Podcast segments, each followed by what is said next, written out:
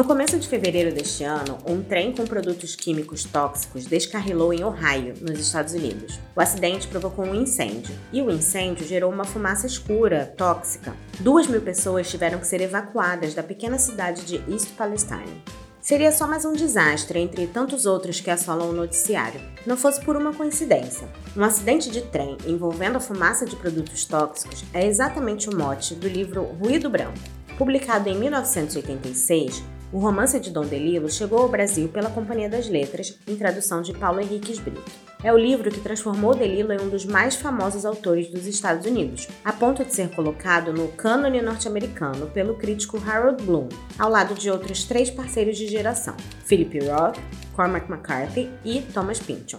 Em dois mil e quatro, Philip Roth publicou um romance em que imagina como teria sido sua infância se o aviador e empresário Charles Lindbergh tivesse vencido as eleições presidenciais de mil novecentos e trinta e nove. Complô contra a América, também publicado pela Companhia com tradução de Paulo Henriques Britto, mostra como um outsider da política pode causar estragos ao país. Roth e sua família eram judeus, e Lindbergh era amplamente favorável às ideias nazistas. Chegou a ser condecorado pelo governo de Hitler. Pouco mais de uma década depois do lançamento do livro, com a eleição de Donald Trump, Complô contra a América voltou às listas de mais vendidos e inspirou uma minissérie da H B O. Muitos apontaram semelhanças com a realidade no enredo do livro, como se ele tivesse antecipado a ascensão da extrema-direita no mundo. Já Thomas Pynchon e Cormac McCarthy sempre lidaram com o imaginário estadunidense em seus livros. Pynchon construiu romances gigantescos, caudalosos, que tentam interpretar os Estados Unidos pelo filtro da paranoia. McCarthy, por sua vez, está de volta agora com seus primeiros romances em mais de uma década, o díptico composto por O Passageiro e Estela Maris, ambos traduzidos por Jório Dauster e recém-lançados pela Alfaguara. Seus romances trazem os dilemas da fronteira e escancaram a violência sobre a qual o continente americano se fundou. Por fim, longe dos Estados Unidos, mas no coração do Ocidente, dois escritores franceses invadiram o século vinte e um, trazendo muita polêmica, em romances vigorosos e elogiados pela crítica por sua brutal honestidade. Michel Houellebecq, assim como Don DeLillo e Philip Roth, viu seus livros, que foram lançados aqui pela Alfaguara, anteciparem tragédias coletivas. Ele tratou de terrorismo em Plataforma, traduzido por Ari Reutemann e Paulina Wacht, que foi publicado na mesma semana dos atentados em Bali. Submissão, de dois mil e quinze, foi traduzido por Rosa Freire de Aguiar e saiu na mesma semana dos atentados ao Charlie Hebdo. Já Serotonina, de dois mil e dezenove, traduzido novamente pela dupla Ari Reutemann e Paulina Wacht, trata de agricultura e União Europeia. Adivinha, publicado na mesma semana dos protestos dos coletes amarelos na França.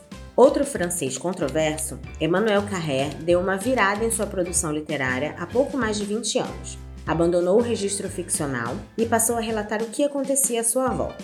Em um romance russo traduzido por André Teles, sua ida à Rússia para produzir um documentário se mistura a um segredo de família. Seu avô era um colaborador do regime nazista. Já Outras Vidas que Não a Minha narra um fato insólito. Carrère estava no Sri Lanka quando o tsunami varreu o Sudeste Asiático, e neste livro ele mescla essa situação ao câncer de sua cunhada. Por último, Yoga, lançado recentemente no Brasil com tradução de Mariana Delfini, narra a própria crise de Carrère enquanto traz detalhes do atentado ao Charlie Hebdo e da crise dos imigrantes na Europa.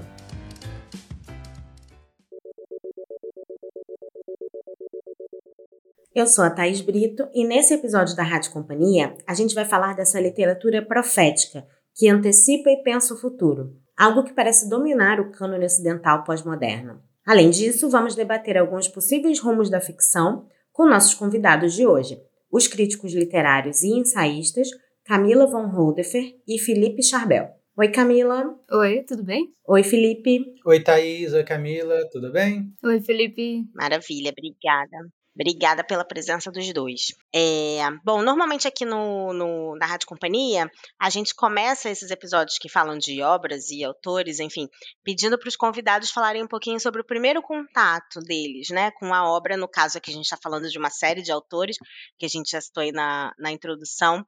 Então, queria que vocês me contassem um pouquinho, né, de alguns deles, os seus favoritos, enfim, o que, que atraiu vocês inicialmente na escrita deles, como é que foi esse primeiro contato?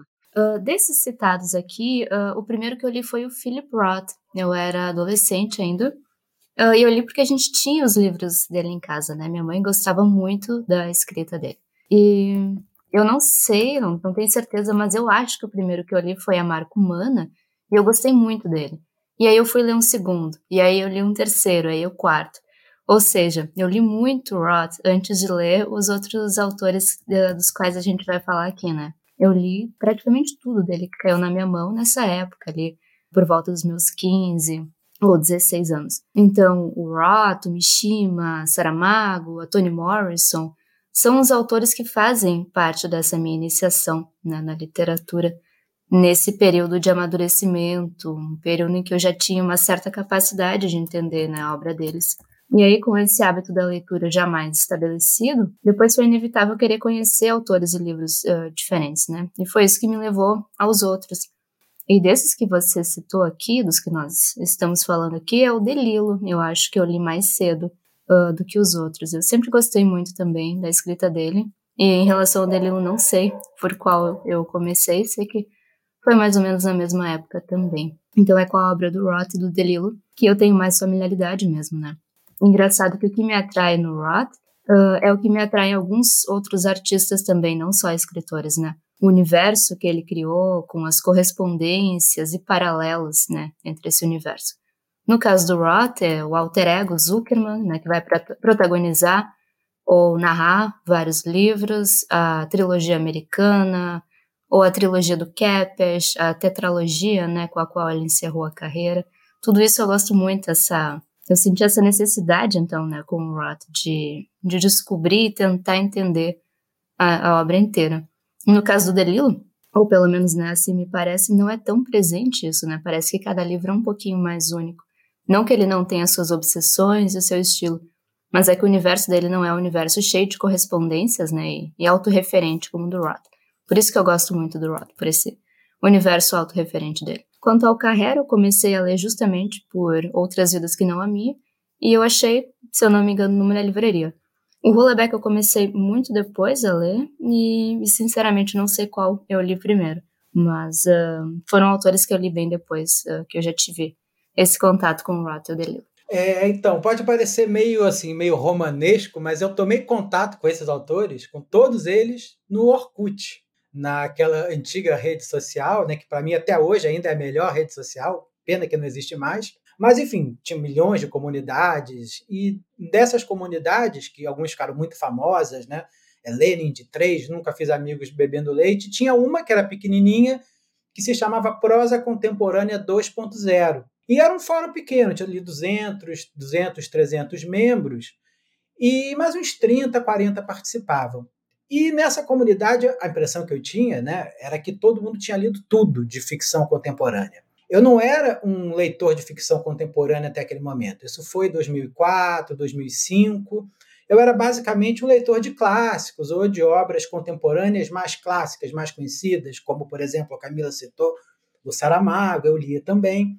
Mas desses autores, o único que eu tinha, que eu já tinha tido contato era exatamente o Philip Roth também, como a Camila, que foi... É, a Marca Humana. Todos os outros eu tomei é, contato ali naquela comunidade. O que de cara assim, fez minha cabeça foi como eles eram capazes de traduzir a realidade imediata, o agora, em ficção. Cada um à sua maneira, cada um com um estilo próprio, mas aquilo me pareceu falar muito com a, com a minha vida, ou se não com a minha vida, com a vida de pessoas que eu tinha proximidade.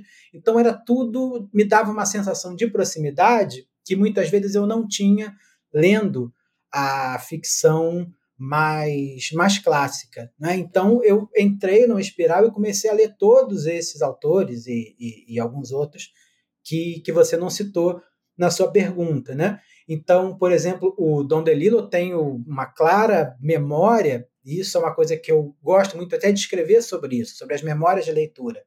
Então, me lembro claramente da minha primeira leitura do Ruído Branco, e de como, naquele momento, ele ainda não era profético, ele não antecipava nada, mas ele me pareceu muito voltado para o agora. Então, isso me, me, me capturou imediatamente. Já um autor como Carrère, eu li em outra chave. Eu li de outra maneira, também tomei contato nessa comunidade de leitores, mas o que chamou a minha atenção ali era exatamente como ele escrevia romances que eram romances de não ficção, mas que se pareciam com romances ficcionais. Então sempre ficava aquela dúvida. Isso é uma ficção? Isso não é? Isso aconteceu? Isso não aconteceu? No caso do Outras Vidas que Não a Minha, que foi o primeiro que eu li, eu fiquei me perguntando até uma parte, até uma parte avançada já da narrativa. Ele foi mesmo? Ele testemunhou o tsunami? Ele estava lá? Ou ele está criando, inventando uma história em que ele coloca várias situações para amplificar alguma questão que ele quer, enfim, trabalhar. E não, né? Então, em determinado momento do livro, o próprio livro foi me ensinando a ler o livro, né? Outras, eu fui aprendendo a ler o livro durante a leitura. E aquilo me pareceu fascinante, porque é óbvio, né? O Carrère não inventou o romance de não-ficção. A gente pode pensar numa tradição que remete à década de mil novecentos e cinquenta, por exemplo, com o argentino Rodolfo Walsh, um romance que talvez tenha sido, até hoje, seja o mais conhecido dessa forma de escrita de romance, que é o, o Truman Capote, A Sangue Frio. Só que no Carrère era um pouco diferente, quer dizer, na verdade era bem diferente, porque ele não tentava imitar um romance realista, ele se colocava no meio da história, ele se colocava como participante, inclusive trazendo todas as ambiguidades dessa participação, de ser um personagem do próprio romance, de fazer da própria vida matéria da sua ficção, ou nesse caso, da sua não-ficção. E me parece que no seu romance mais recente, o Yoga, isso chega ao limite da contradição, porque ele quer falar sobre a própria vida, ele quer expor aquilo que aconteceu com ele, mas ele não pode falar de tudo, porque ele tem uma interdição, em função do divórcio dele, que o impede de tratar de aspectos da sua história é, recente. Então, essa questão foi muito impactante para mim, que era, lendo um romance que buscava esse rótulo do é tudo verdade, e me perguntar, mas é tudo verdade mesmo? Onde é que está a ficção no romance de não ficção? O que me faz pensar num caso, que é uma situação de uma autora que eu gosto muito, uma escritora, a Zadie Smith, norte-americana. A Zadie Smith, ela escreveu uma resenha de um dos livros, não me lembro qual, do Karl Ove Knausgård, um dos romances autobiográficos dele. Deve ter sido o terceiro, porque fala muito da infância e ela comenta muito a questão da infância. Então, ela fica deslumbrada com a maneira como ele se lembra, ou como ele descreve cenas que ele viveu com sete, oito, nove anos, ele andando de bicicleta e o brilho das luzes e toda aquela vida na ilha. E ela fica espantada com essa memória, né, com essa memória hipertrofiada do escritor autobiográfico. E o Karl Ove depois vai se manifestar sobre isso, não sei se em resposta a ela, mas ele fala muito disso em entrevistas. Ele vai dizer, é claro que eu não lembro de tudo.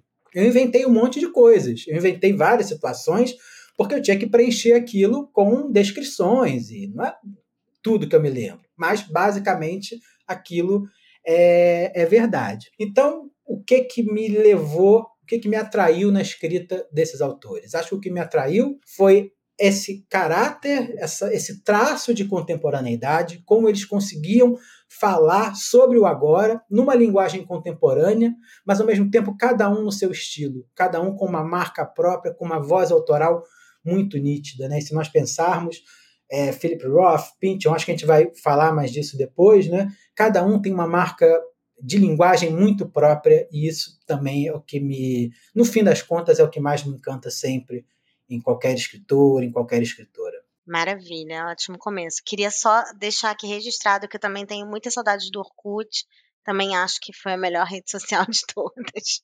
Podia lançar uma campanha para voltar ao Orkut. Podia, podíamos lançar uma campanha para pedir ao Orkut, né, que era o nome do cara, para trazer de volta. Bom, e aí a gente vai falar aqui um pouco sobre o caráter profético, né, desses, desses livros escritos por esses autores. E é bem comum, né, a gente dar às artes esse caráter profético. Então, queria pedir para vocês falarem um pouquinho sobre o que, que a literatura desses últimos cinquenta anos conseguiu antecipar, né, de, de algumas tragédias sociais, sociopolíticas e tal, e de que forma ler essa, essa literatura, enfim, pode ajudar a gente a, a interpretar o futuro ou entender um pouco por onde a gente deveria ir ou não, enfim. Esse caráter profético da literatura é uma coisa que a gente só identifica quando, quando já aconteceu, né? Então, quer dizer, primeiro a pessoa escreve, escreve a partir do nada, daquela incerteza total, absoluta, que é a escrita de ficção, e a capacidade de projetar futuros tem a ver com uma dimensão especulativa da ficção. E essa dimensão especulativa é algo próprio, né? Algo que tem a ver com ficções proféticas, que fazem projeções de futuro, mas é também algo mais amplo, porque é um traço de toda a ficção. Toda a ficção parte dessa conju- con- é, é, conjectura. E se? E se alguma coisa acontecesse? Se uma coisa tivesse acontecido no lugar de outra? É, um exemplo, que talvez seja um dos mais conhecidos, uma das ficções científicas mais lidas, já foi série, enfim, um livro emblemático do Philip K. Dick, que é O Homem do Castelo Alto, parte dessa pergunta, de um e se. E se os americanos e os japoneses tivessem vencido a guerra? O que, que aconteceria? Né? Quer dizer, é como se primeiro o escritor enxergasse algo lá na frente, que é o resultado, é um mundo possível, ou um mundo alternativo, um futuro alternativo, e depois fosse construindo passo a passo na escrita para dar forma a esse mundo. Então, o que está em jogo é sempre um ato de especulação. Muitas vezes, essa especulação ela gera futuros que têm a ver com o nosso presente, com a nossa realidade imediata, porque os futuros da ficção eles sempre dialogam diretamente com o agora, com o presente. Eu fico pensando, por exemplo, na ficção científica do Isaac Asimov. Eu era um devorador da, da, da ficção do Asimov quando eu era adolescente, e lembro daqueles robôs muito gentis, de todo aquele futuro. Claro, havia muitos conflitos, muitas contradições, mas basicamente tinha um pressuposto, que era um pressuposto muito datado. Hoje é uma ficção que me parece datada, e isso não é ruim, isso mostra que ela conseguiu captar o espírito da época de uma maneira muito, muito, muito rica. Só que acontece em alguns casos de certas ficções especulativas em que essa imaginação do escritor ela vai coincidir com algum evento futuro. E isso é coincidência, sim, claro, nem, não existe literatura profética exatamente, né? O que existe é o encontro numa releitura de algo que, em alguma medida, esses escritores captaram com a sua antena e deram forma para aquilo. Um exemplo, um caso que me parece bem interessante, é o da escritora canadense Emily Saint John Mandel, que no começo dos anos dois mil e dez publicou um romance, Estação onze, que falava de uma pandemia, de uma pandemia que iria acontecer e dizimar grande parte da humanidade. Ela chegaria muito rápido e mataria noventa e nove por cento da população, e esse era o e se do, do romance, essa premissa especulativa. Era um momento, né, logo depois da, dos primeiros ensaios gerais de, de, de pandemias, como a SARS, por exemplo, e que havia assim, uma espécie de, de, de sentimento, meio lugar comum, de que, no fim das contas, não tinha sido tão ruim como falaram. E ela pensava, mas e se fosse tão ruim quanto falaram, e se fosse muito pior do que aquilo que, que circulou? E é com base nessa ideia que ela constrói o romance, que, não por coincidência, claro, se tornou série, uma série que eu acho muito bonita, que foi filmada durante a pandemia da covid dezenove. Então, evidentemente, a pandemia deu uma outra dimensão ao romance. Eu confesso que eu não tinha lido, que eu não conhecia a obra dela, e fui ler depois de ver a série e depois da pandemia. E fiquei impressionado com a maneira como ela consegue, né, É, vislumbrar, imaginar detalhes, como o mundo sem internet, o mundo sem redes sociais, o mundo sem eletricidade. Quer dizer, um mundo que, assim, talvez naquelas primeiras semanas da pandemia da covid dezenove, quando estávamos todos muito assustados, podia nos parecer ali um futuro possível. Então, fico pensando nos leitores, talvez esses leitores que leram a Saint John Mandel lá atrás tenham imediatamente pensado no romance, da mesma maneira que aconteceu comigo, por exemplo, quando eu me lembrei, na época da eleição do Trump, de O Complô contra a América.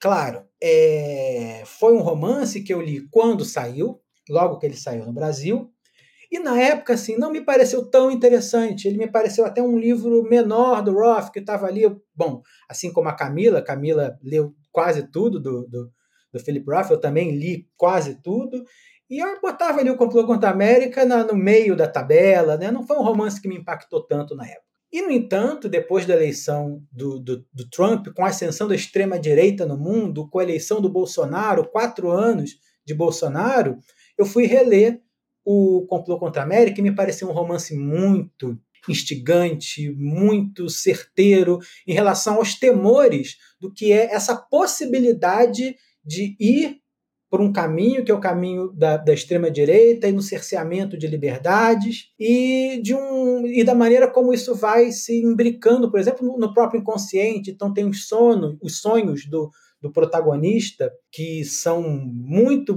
bonitos e muito, muito apavorantes. Então, de fato, né, pensando nesse poder profético, ele é sempre alguma coisa que a gente só pode atestar a posteriori, depois. Então, a, o caráter profético da, da literatura sempre tem a ver com a releitura. É voltar a um romance e tentar, em alguma medida, repensar, reconstruir como foi esse trabalho da imaginação naquela obra. Perfeito, Charbel. Uh, quando eu soube da temática do podcast, eu fui atrás de uma citação do Coetzee, que me pareceu excelente para a discussão, né, que gira em torno desse assunto que talvez tivesse seu momento, e agora tem. Ele diz assim, o Coetzee, ele diz isso nesse livro, que é uma troca de cartas entre ele e a psicoterapeuta Arabella Kurtz, se eu não me engano se chama The Good Story. Enfim, excelente livro, uma, uma excelente troca de ideias entre os dois, e aí ele diz algo que na época me marcou muito. Ele disse, não possuímos uma história coletiva do futuro. E aqui também, claro, ele se refere à, à literatura, né? A criação do passado parece exaurir nossa energia criativa comum. Comparada à nossa ficção do passado, nossa ficção do futuro é uma coisa esquemática, exangue, como costumam ser uh, as visões do céu. E quando eu li isso, de cara eu até concordei com o Coetzee. Eu cheguei a citar essa frase concordando com ela uh, no texto, né? Porque, né, parece que faz sentido. A gente tem várias, vários romances, várias novelas, contos que são uh, uma tentativa de elaborar o passado, né? Mas quando a gente analisa os autores em pauta aqui, e não só eles, é difícil negar essa tentativa, que evidentemente é menos coesa, de construir uma ficção mais voltada para o futuro, sim, né? Embora isso que o Charbel tenha dito seja extremamente acertado, né? De que naturalmente a gente só pode falar em presciência uh, depois que algo já aconteceu. Mas uh, diferente dessa ficção voltada para o passado, né? Que é uma tentativa de elaborar ou compreender algo que se passou com essas suas nuances e pontos de vista, a ficção que é voltada para o futuro ou que pretende ser um exercício, né? De de desvelar o futuro, ela procura justamente especular, né? E, só que claro que são coisas interligadas, né? A habilidade de tentar prever o futuro também lança a mão uh, de acontecimentos do passado. Ou não prever, mas de desenhar, de delinear, de, de enfim, de tentar, tentar compreender alguma coisa do, do que pode acontecer no futuro, né?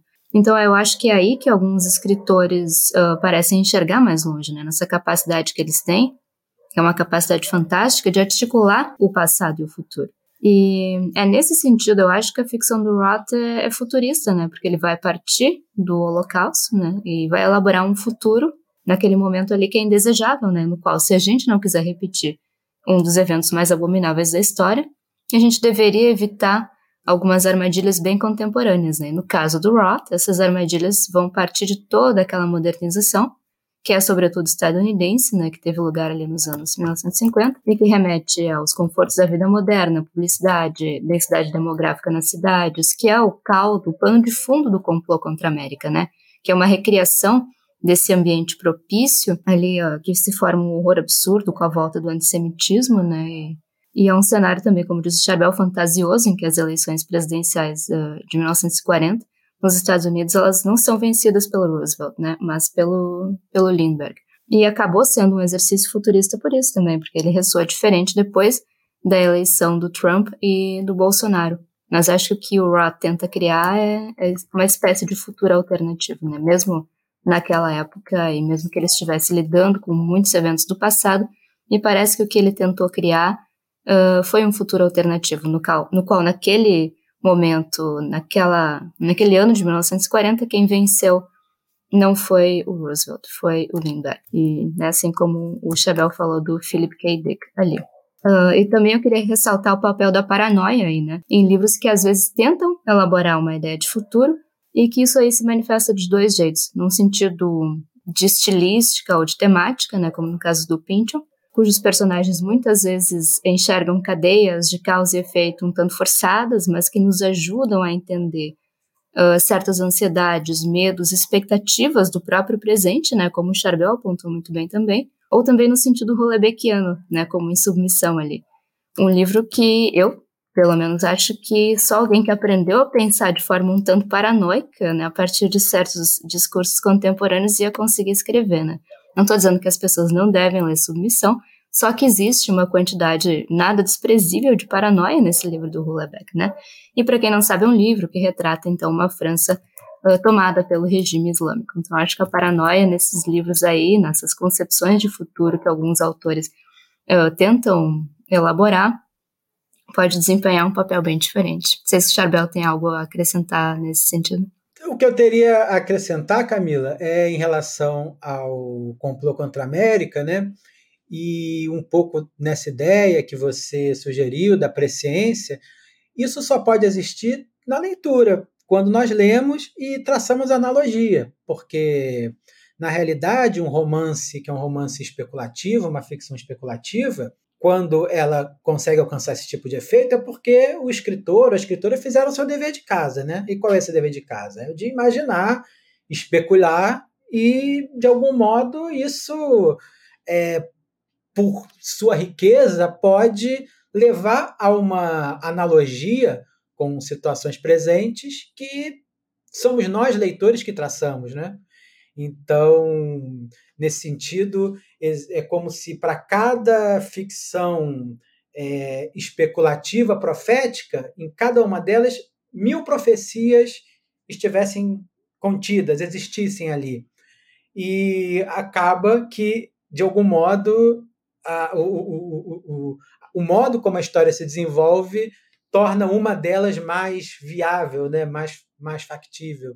Então, eu concordo bastante com tudo que você argumentou.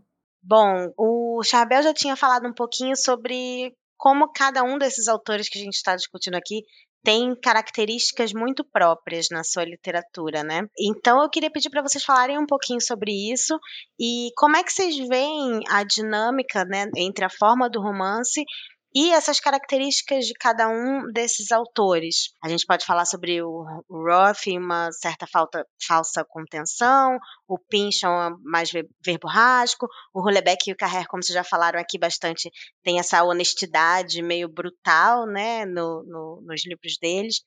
Me falem um pouquinho, então, sobre essa dinâmica, né, entre a forma do romance e essa objetividade que a gente vê no, no, na escrita desses autores. O que é que me, me prendeu a esses escritores e, de algum modo, sempre me faz voltar a eles? É, certamente, o trabalho com a linguagem, que esse aspecto, esses aspectos que você destacou na sua pergunta, Thaís. Quer dizer, o tempo todo, a gente que trabalha com, com literatura, seja escrevendo crítica, escrevendo ensaio, escrevendo ficção, quer dizer, o tempo todo a gente está lendo, lendo novidades, mas é, é muito pouco aquilo que fica, né? Que a gente vai um ano depois, dois anos depois, que a gente vai ter uma memória, é, seja da trama, mas principalmente de alguma marca autoral mais nítida. E todos esses, Pynchon, Philip Roth, Houellebecq, Carrère, DeLillo, têm estilos, vozes que são muito, muito próprias, muito características. E encontrar isso é sempre aquilo que mais me entusiasma na releitura ou na leitura de uma obra nova desses autores. Tá? Então, penso, por exemplo, no Zero K, do Don DeLillo, que eu li há pouco tempo. E eu fiquei muito, muito entusiasmado ao encontrar aquela ironia típica dos diálogos que lá atrás chamaram minha atenção em Ruído Branco. É, no caso do Philip Roth já é totalmente diferente, as frases são mais corridas, o tom é mais de uma conversa, então é sempre como se ele estivesse conversando com o leitor, mas conversando de um jeito muito elegante, sempre com muita é, inteligência. Então, você vira as páginas de um romance do Philip Roth com muita facilidade. O DeLillo já é uma leitura um pouco mais lenta, o que não quer dizer é, truncada. Já o Pynchon é outra coisa, né? Então, a Camila mencionou na, na, na pergunta anterior a questão da, da paranoia. A paranoia não é só um tema no Thomas Pynchon, ela está na estrutura da frase. A própria linguagem se tornou meio paranoica ali, a ponto da, de, de, de qualquer chave de leitura que busque ali traços de uma psicologia autoral, isso fica prejudicado porque o que ele encontrou é uma maneira de fazer a paranoia transparecer é, na linguagem. Isso não é o tema do romance, isso é a própria maneira de estruturação do, da linguagem dessas obras. O Houellebecq, por exemplo, já é uma outra coisa completamente diferente, tanto em relação ao DeLillo, como ao Roth, como ao Pynchon, que é aquele cinismo, aquela coisa blasé do, do, do, do, do Houellebecq, que é aquele grande whatever, né, que foi como o primeiro romance dele, o Extensão do Domínio da Luta, que para mim, até hoje, é o melhor, super curtinho e me parece muito, muito... muito significativo ainda. Então, a Extensão do Domínio da Luta foi traduzida exatamente como whatever, como tanto faz. E um pouco esse me parece o, o mote que ele encontra com essa linguagem dele, que é o mundo acabou, nada faz mais sentido, e eu estou aqui tirando sarro de vocês. Tudo uma grande brincadeira, mas uma grande brincadeira inteligente, né? Que o tempo todo desafia é, os leitores, desafia inclusive zonas que os leitores podem ter alguma dificuldade de se interrogar, né? Então o Houellebecq está o tempo todo como se ele estivesse o tempo todo cutucando as feridas dos leitores. Mas às vezes isso se volta contra, contra ele, no sentido de que não que ele vá longe demais. Eu acho que não existe um ir longe demais na, na ficção, ou se existe, não cabe aos leitores, aos críticos, fazer esse julgamento. Mas no caso do, do, do Submissão, isso, inclusive, é tematizado pelo Carrère no, no Yoga. Como é, é espantoso que o atentado a Charlie Hebdo aconteça na semana do lançamento do, do Submissão, né? Não lembro mais exatamente se na semana, mas muito, muito perto, é muito próximo. E ali, quer dizer, é, nessa imagem que ele faz, nessa projeção de uma França muçulmana, né, um professor que tenta se realizar, se adaptar de um modo blasé a essa nova é, realidade, o, esse tom acaba se tornando um tom de estranhamento que me acompanha até hoje, quando eu volto a esse romance e releio alguns trechos. Tem um incômodo ali que É, dificilmente eu teria ou não teria dessa forma se o romance não tivesse sido, de algum modo, complementado pela história. Então, a história muda, traz uma nova chave de leitura para esse romance que, em alguma medida, vai acompanhar esse romance para sempre. Enfim, em relação ao Carrère, o que você falou, o termo que você usou, objetividade implacável, ele me parece muito, muito preciso, né? Porque é um pouco esse o, o, o, o mote, a chave dessas literaturas do, do real, dessas literaturas que, que colocam a descrição da realidade no primeiro plano, né? A gente pode pensar aqui na Annie Ernaux, no Karl Ove Knausgård, mas, nossa, também aqui, né, os estilos são totalmente diferentes, pensando em escritores e escritoras que... que estabeleceram para si esse limite de escrever sobre a realidade, escrever sobre a realidade a partir das suas vidas, contando sua própria história.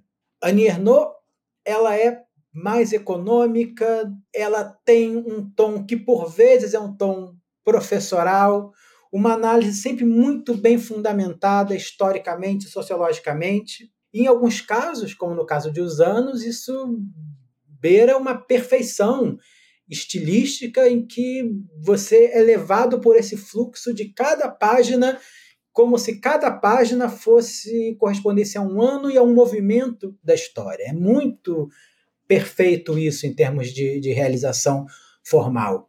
Já o Knausgård é outra coisa, é aquela enchente, né, de palavras, são mil e quinhentas, duas mil, não sei quantas páginas tem o ciclo Minha Luta, Então, às vezes, você passa cinquenta, sessenta páginas e quer abandonar o livro, e aí ele tem dez ou quinze páginas que são muito profundas no ensaio. O Carrère, me parece que, nesse ponto, está mais para o Knausgård do que para a Annie Ernaux. Então, são essas diferenças estilísticas, a maneira como é, essa voz autoral é construída, é sempre isso que, em, em última instância, marca essa dinâmica da forma com a matéria, né? Uma matéria que é sempre muito centrada na realidade, mas uma forma que é única para cada um. E é na conquista dessa forma única que me parece que está o grande interesse, o grande atrativo desses autores.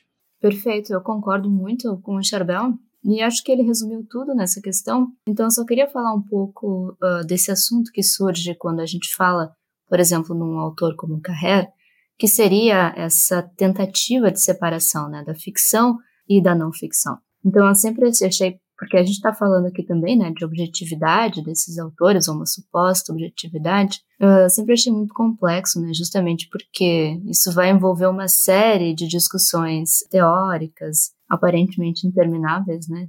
Enfim, achei muito complexo sempre abordar a literatura a partir desse corte, né, que em tese seria um corte preciso, limpo, cirúrgico, entre a ficção e a não-ficção, entre a invenção e o fato concreto, né, tanto no sentido biográfico, uh, do autor que se vale da própria vida, nos livros que escreve, como Knausgård, que o, que o Charbel citou ali, né, e que realmente engana os leitores, uma, uma autora certamente experimentada como a Zadie Smith, ou Carrère, né, e, e também no sentido histórico também, né, então justamente porque o que está em jogo na literatura é mais do que isso, né, é técnica, é estilo, é procedimento, ou seja, um tipo de ilusionismo ali.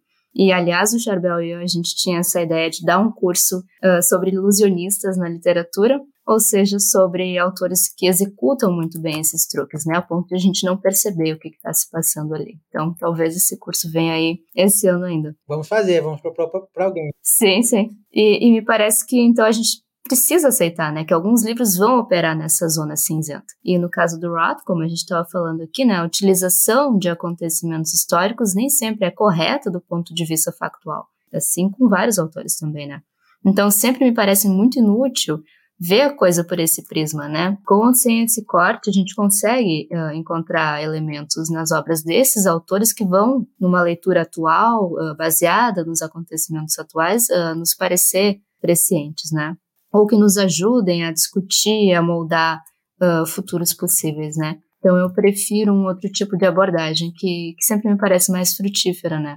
E aí, para falar da objetividade, por exemplo, a brutalidade de certas descrições do... Para trazer ele à baila aqui, o Cormac McCarthy, né, por exemplo, podem reivindicar uh, um outro tipo de objetividade, ou algo que muita gente confunde com objetividade, né, que é aquela escrita mais comumente associada ao realismo, né? Então, essa, essa discussão por esse prisma sempre deixa de fora um bocado da literatura que a gente chamaria, né, de especulativa, que também vai nos oferecer muitas formas de pensar ou até de elaborar futuros possíveis, né? Então, ir por esse corte ou ver na objetividade ou no próprio realismo, né, uma qualidade em si mesma, me parece que, né, que deixa de fora outros tipos de elaboração, de associação, e que vão passar, né, também elas pela própria imaginação do, do leitor. Legal, e você estava falando aí sobre essa coisa da zona cinzenta entre a não-ficção e a ficção, enfim, e a gente já tinha planejado falar um pouco mais disso aqui numa próxima, acho que a gente já pode até emendar, porque vocês dois também são ensaístas, né?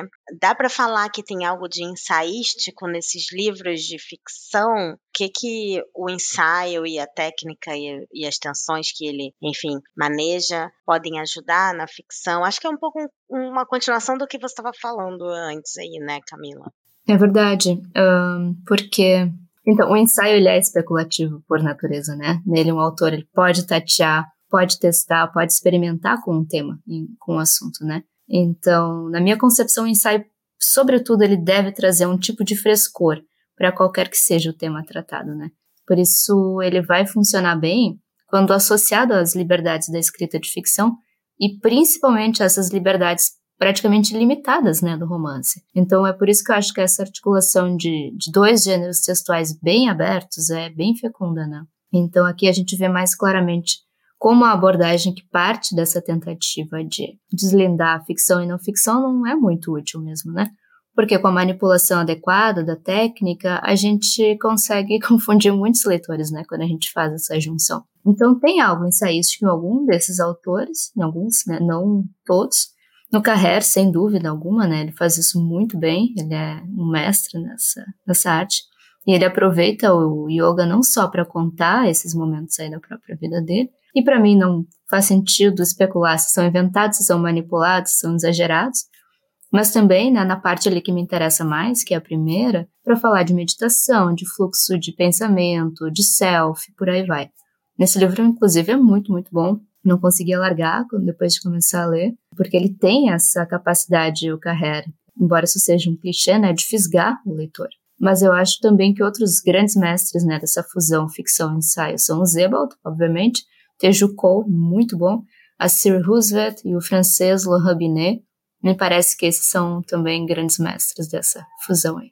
É boa parte da, da ficção hoje, assim, que mais me interessa, muita gente, a Camila acabou de mencionar, é justamente essa ficção que ultrapassa essa fronteira rígida, que na verdade não existe entre os gêneros, por exemplo, entre o ensaio e, e o romance. O romance é um gênero muito elástico, ele pode abarcar tudo. Se a gente pensar num autor como Georges Perec, por exemplo, que no Vida, Moda de Usar, é, praticamente traz tudo, traz é, receita médica, receita é, de comida, tudo, um mapa para a ficção, e do mesmo modo essa relação com, com o ensaio.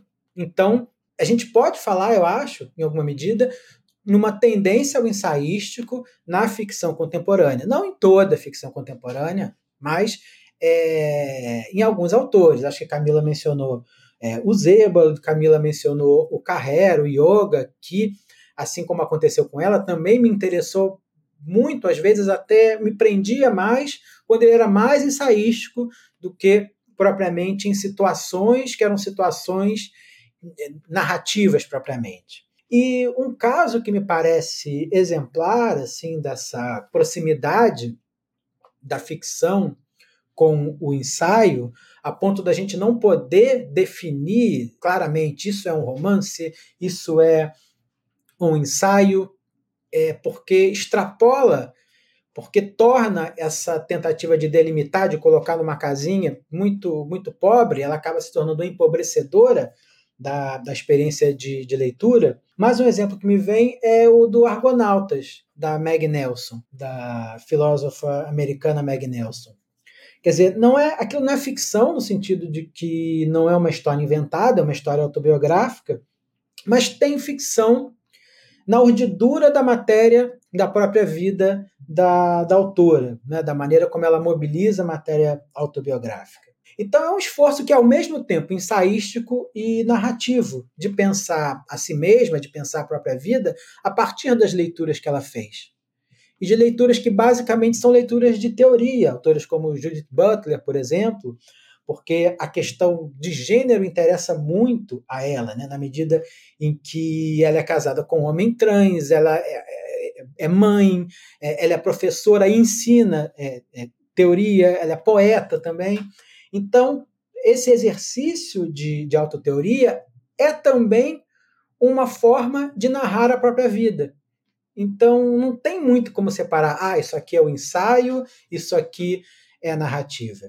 E se a gente pensar nas próprias origens do ensaio como uma forma de escrita, como um gênero literário, esse convite ao experimento e à experiência estão na marca, quase são, constituem uma marca de nascença do ensaio como gênero. E estão em Montaigne, Michel de Montaigne, que inventa coisa e dá nome a ela, né? Ao chamar aqueles textos que ele escrevia e que não tinham muito precedente e que ele falava muito da própria vida, mas sempre buscando, a partir da própria vida, encontrar um ponto comum, um ponto de contato com os seus leitores, que ainda não existiam, né? Um público, um, ele está inventando o gênero, então não tem público para aquele gênero ainda.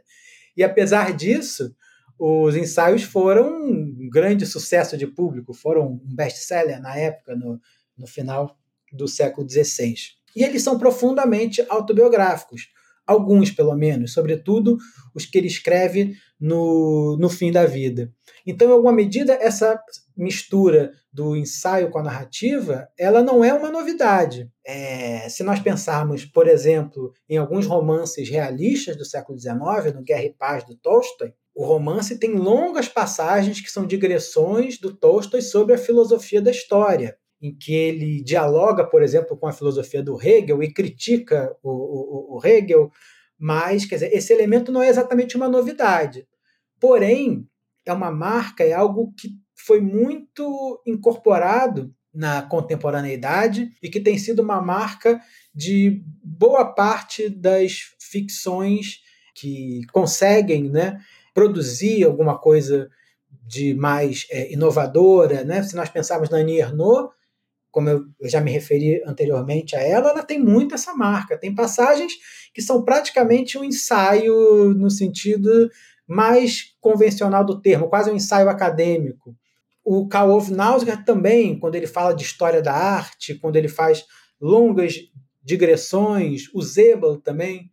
Então, isso é interessante, né? Como uma coisa alimenta a outra. A narrativa alimenta o ensaio, o ensaio alimenta a narrativa, e isso produz uma forma que é uma forma que é orgânica, né? A gente sabe que uma parte é mais ensaística, uma parte é mais narrativa, e, no entanto, é um todo, e aquilo não parece em nenhum momento uma colagem, algo que está sendo montado. Agora, continuando a falar aqui um pouco sobre a forma do gênero, enfim, de ficção, mas voltando para o futuro, né? É, vocês acham que, que dá para a gente pensar num tipo de futuro para o qual esses livros apontam é, em relação ao próprio gênero da ficção?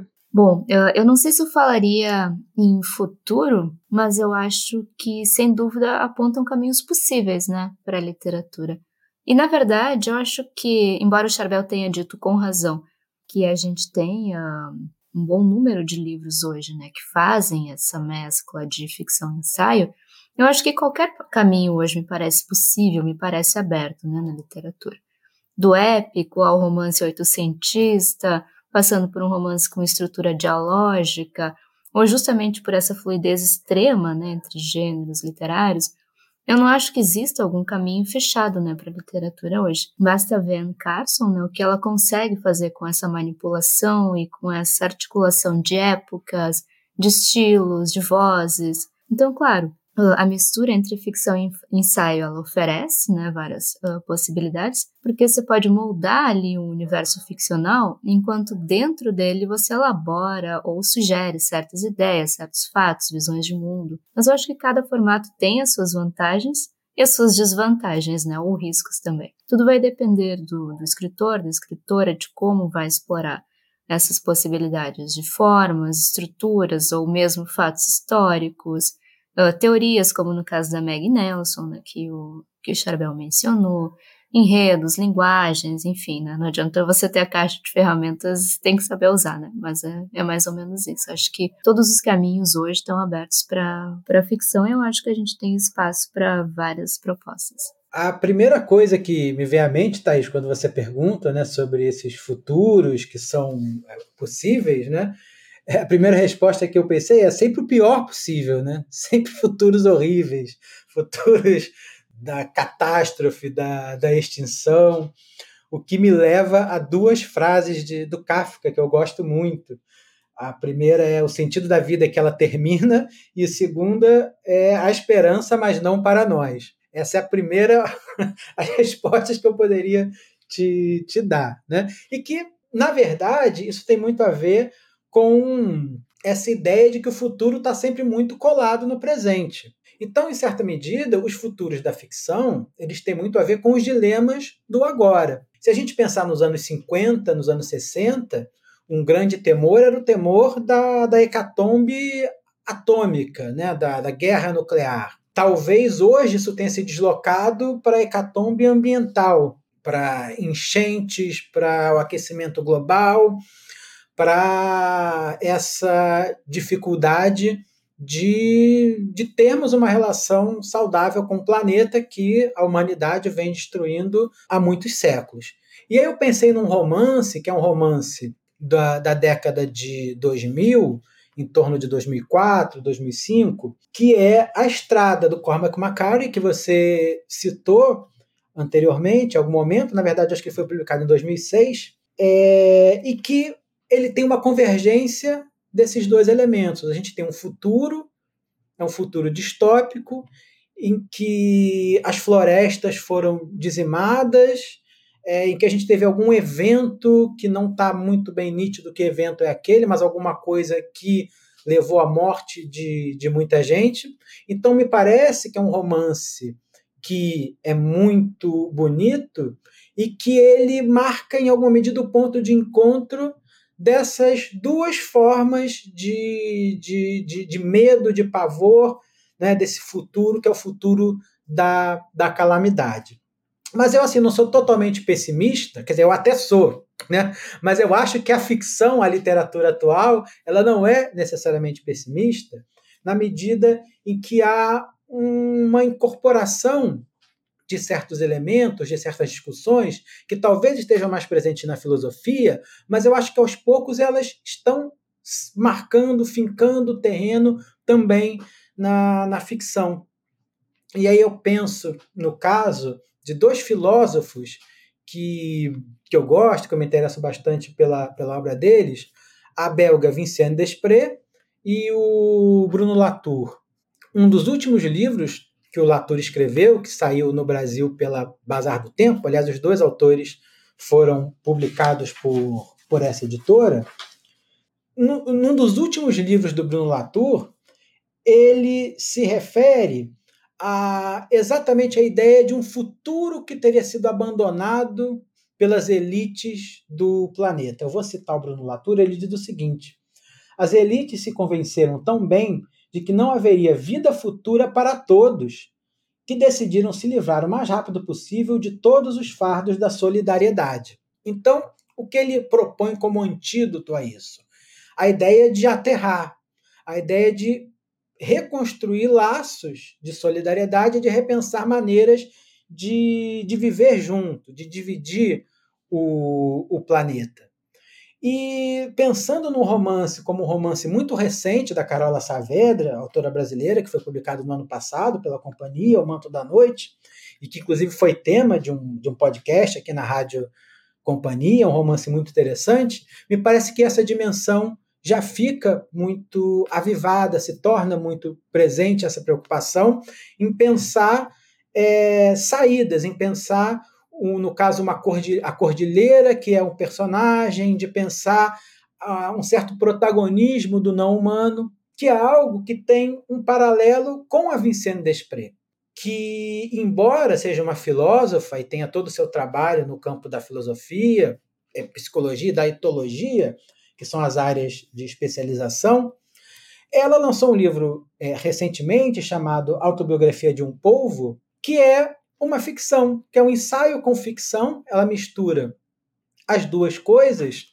e tem um elemento futurista muito inspirado na Ursula, na Ursula Le Guin, que traz a especulação sobre possíveis desdobramentos da, dos campos de estudos da animalidade, que permitirão, ou não, mas a aposta dela é que sim, que permitirão pensar as emoções, pensar as linguagens dos animais. Então ela fala da aranha, do polvo, da formiga, sempre de uma maneira especulativa e criando situações que são situações ficcionais numa ambiência futurista. Então me parece que esses elementos eles se fazem presentes e se constituem como um contraponto ao futuro da catástrofe, ao futuro É, alarmista, que é muito próprio, muito característico de, de vários desses escritores que, que você mencionou.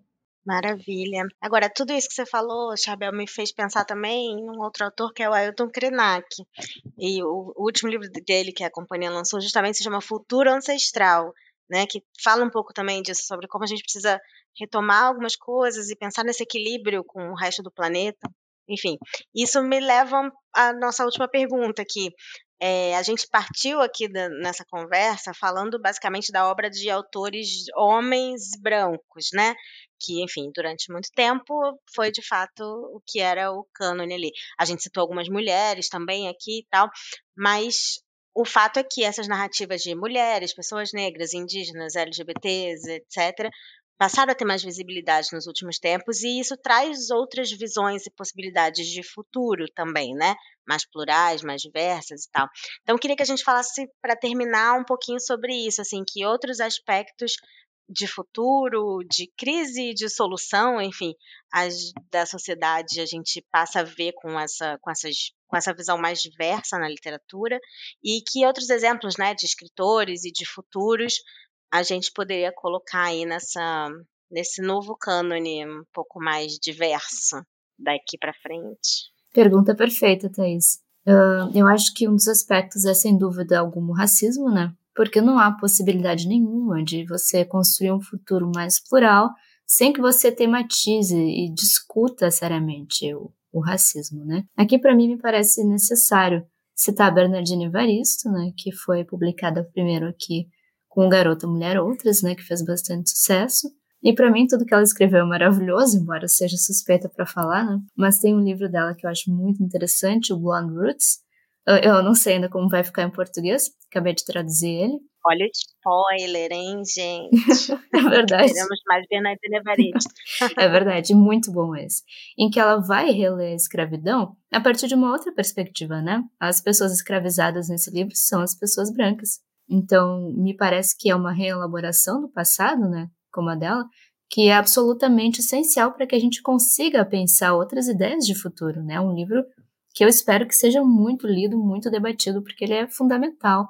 Tem aquele tom meio bem-humorado, em certo sentido, né, da Bernardine, porque ela sempre tem essa veia uh, bem-humorada nos livros dela, e que torna, inclusive, discussões muito difíceis, um pouco mais leves e tudo mais, que é, enfim, é o estilo característico dela, mas é um livro que eu acho absolutamente incontornável, absolutamente fundamental, assim, porque ele, ele também é muito pesado em alguns momentos, então eu espero que seja um livro bastante lido e bastante discutido. E aí a gente volta, né, com essa da Bernardine, aquela coisa de que não são, né, de forma alguma, duas instâncias separadas, né, o passado e o futuro, né.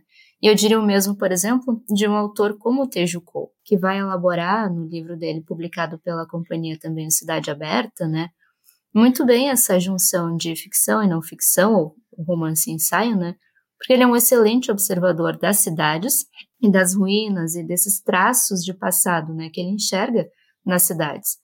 Uh, pelas quais, no caso do Cidade Aberta, o, o protagonista passa.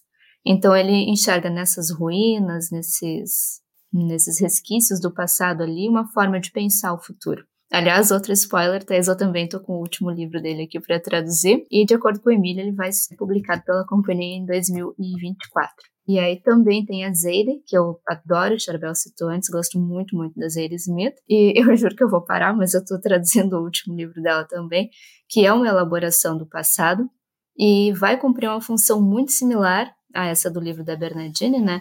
Uh, de ser uma forma de olhar para o passado que consegue mudar as perspectivas como a gente encara o presente e, e pode elaborar futuros, né?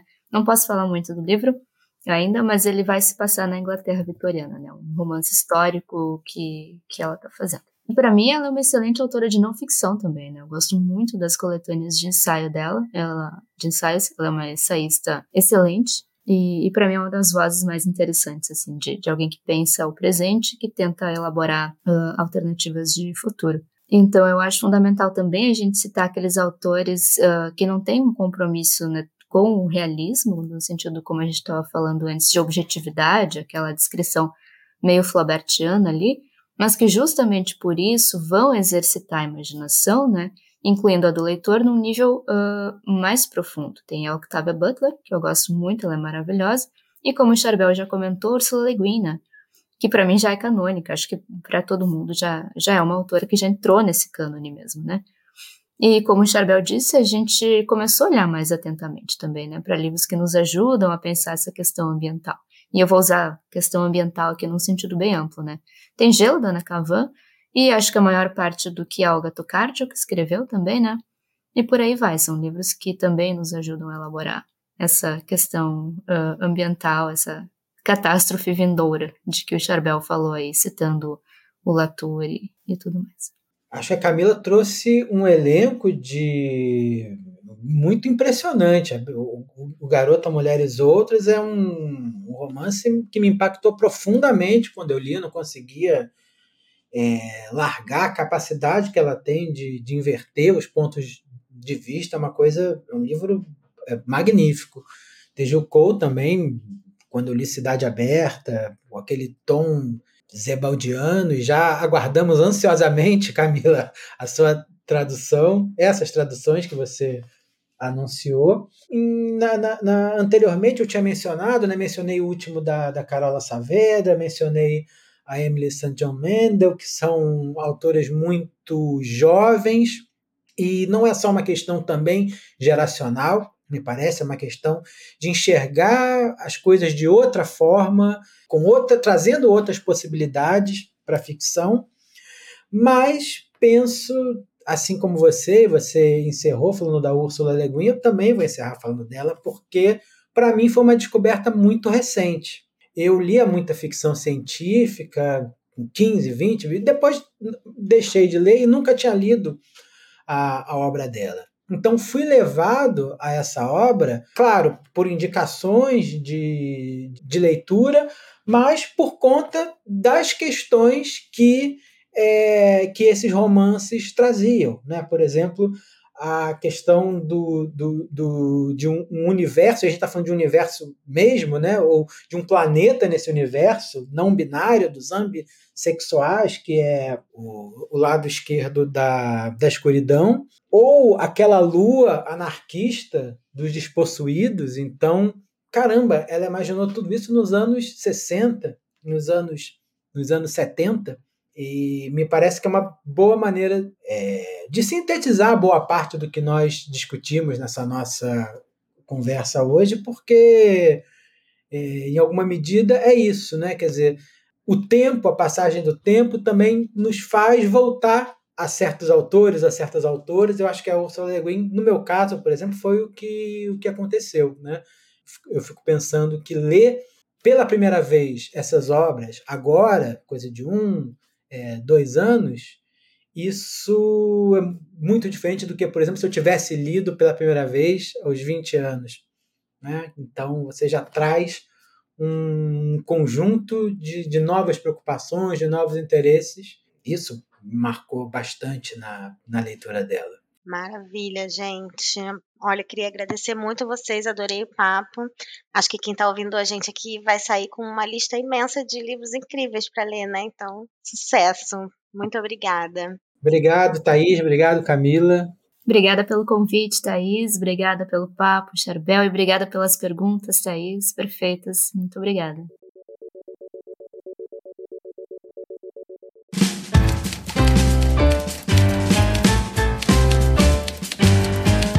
Esse episódio da Rádio Companhia fica por aqui. Eu sou a Thaís Brito e o roteiro do episódio de hoje é do Matheus Baldi. Se quiser falar com a gente, é só escrever por e-mail rádio arroba companhia das letras ponto com ponto b r. Até o próximo!